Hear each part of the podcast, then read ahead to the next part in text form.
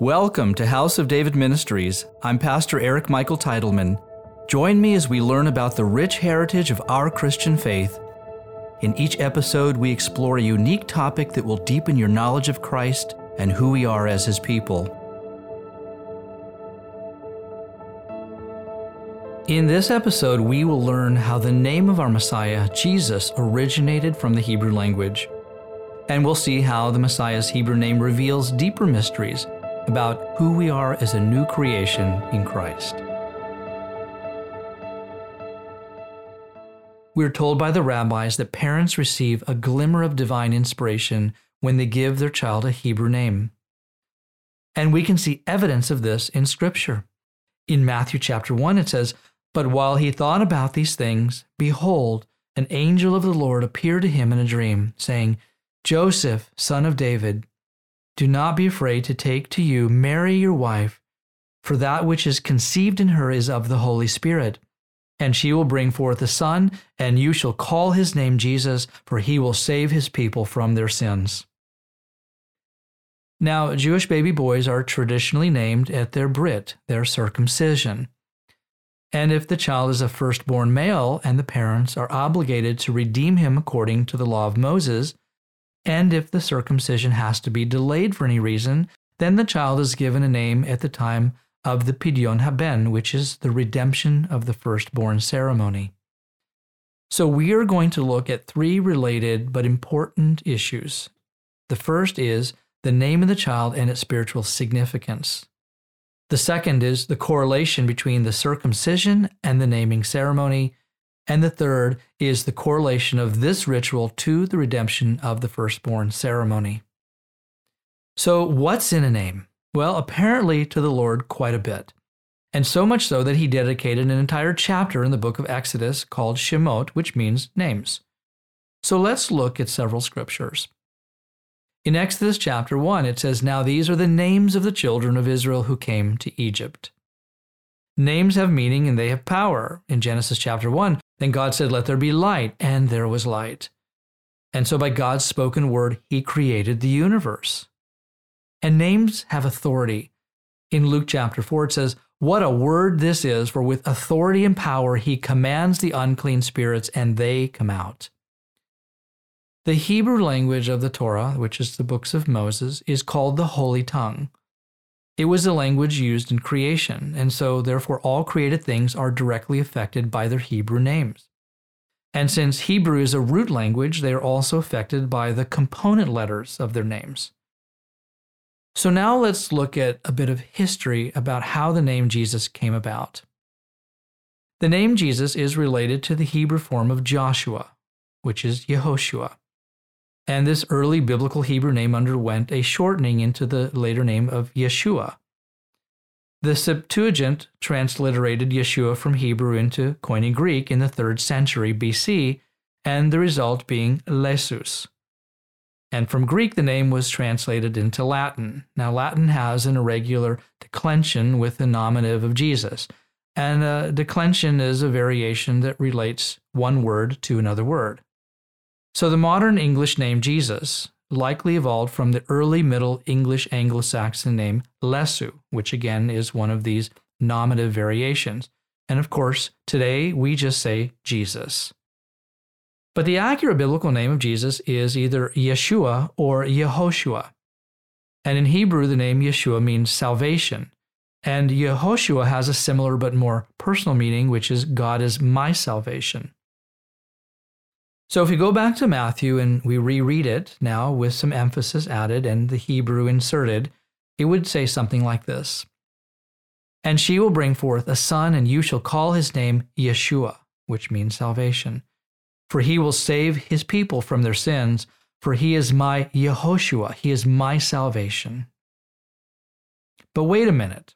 Just two verses later, we read, in Matthew chapter 1 Behold, the virgin shall be with a child and bear a son, and they shall call his name Emmanuel, which is translated God with us.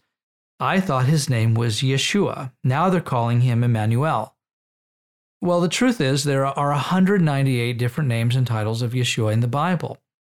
These are listed in the Cruden's Concordance, which was first published in 1737. And here are just five examples in one verse in Isaiah chapter 9. It reads, For unto us a child is born, unto us a son is given, and the government will be upon his shoulder. And here are the names, and his name will be called Wonderful, Counselor, Mighty God, which in Hebrew is El Gibor, Everlasting Father, Prince of Peace. But why so many names and titles? Well, because God is infinite. He's unsearchable, He is unknowable. He is called the Alpha, the Omega, the beginning and the end. It, frankly, there aren't enough names in the universe to describe who He is. And the names and titles of God are simply like garments that He wears, clothing. They describe His attributes and character, but in of themselves, they never fully reveal His face, that which is hidden, His hidden essence. Now, the Hebrew word lefanav translates as before him and stems from the root panim, which means face or countenance. And so when we pray from Numbers chapter 6, the Lord make his face shine upon you and be gracious to you or show his mercy to you, the Lord lift up his countenance upon you and give you peace, we are asking God to reveal to us more than just his names and titles. We are asking him to reveal the essence of who he is. And this we find entirely in the person of Yeshua. It says in John chapter 1 And we beheld his glory. The glory is of the only begotten of the Father, full of grace and truth. And Paul said in Philippians chapter 4 And the peace of God, which surpasses all understanding, will guard your hearts and minds through Christ Jesus. Now, let's talk about circumcision for a moment.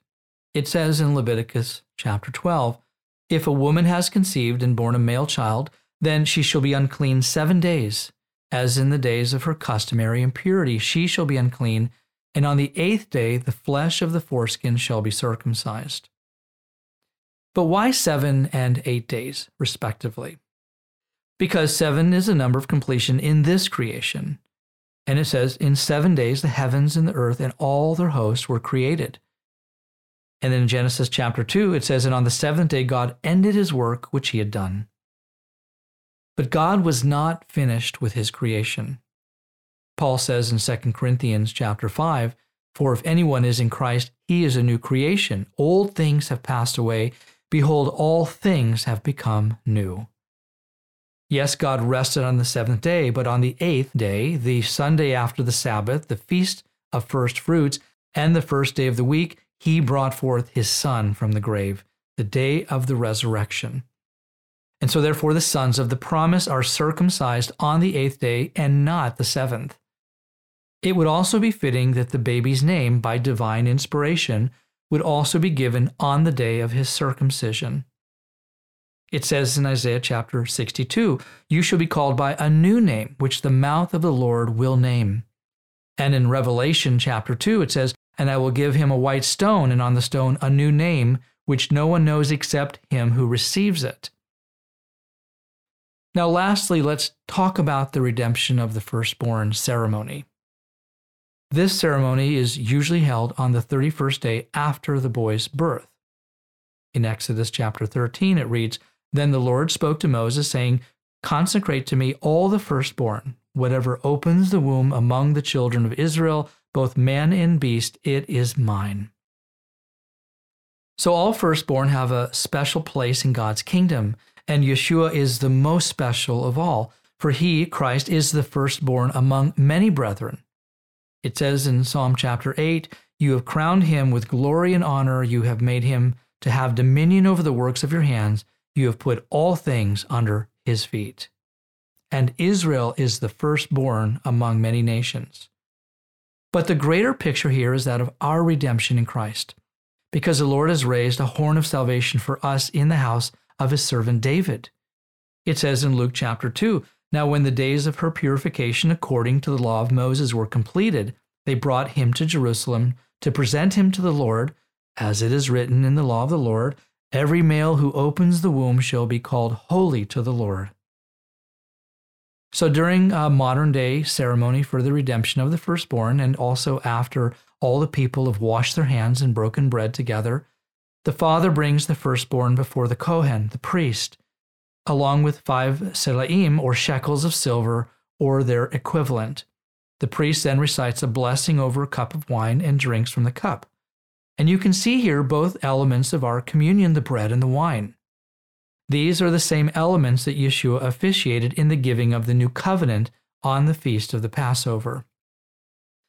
So, this ceremony symbolizes our redemption from the bondage of sin and death. In Matthew chapter 1, it says, For he, Yeshua, will save his people from their sins. And in Luke chapter 1, it says, Blessed is the Lord God of Israel, for he has visited and redeemed his people.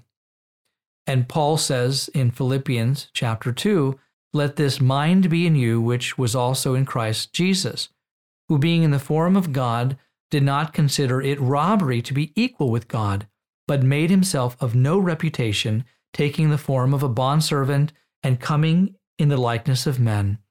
And being found in appearance as a man, he humbled himself and became obedient to the point of death, even the death of the cross.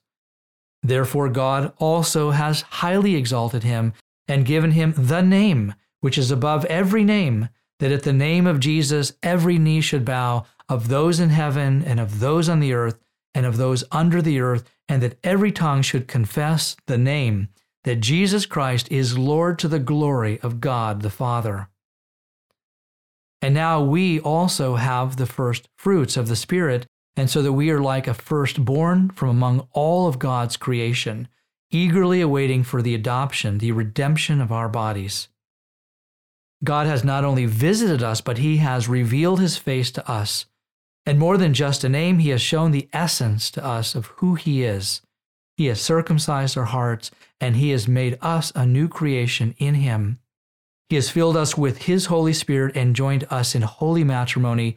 In Isaiah chapter 5, it says, O Lord, you are my God. I will exalt you. I will praise your name, for you have done wonderful things. So, whatever name you choose Yeshua, Yehoshua, Emmanuel, Jesus, Wonderful, Counselor, Mighty God, Everlasting Father, no matter what name you call him, no matter what language, no matter what translation or transliteration you use, praise the name of the Lord, for his name is great and greatly to be praised. He sent his Son Jesus Christ as the Word, living proof that he is the image of the invisible God, the firstborn of all creation. For by him all things were created, giving nothingness formation and by his word he sustains in the power of his name. For he is before all things, and above all things he reigns. Holy is his name.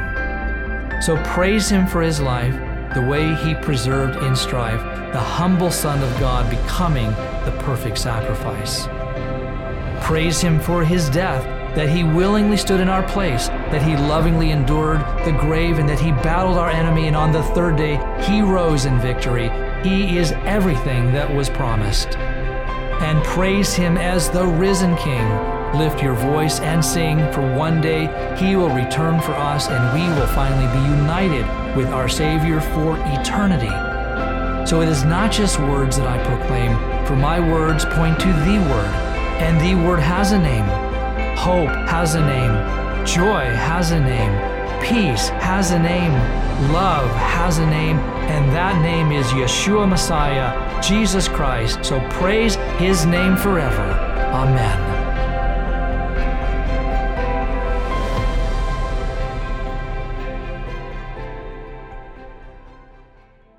If you have enjoyed this teaching from House of David Ministries, make sure you subscribe to our channel and don't forget to visit our website where you can sign up for our monthly newsletter. We pray the Lord richly bless you, and we look forward to having you join us again for our next episode.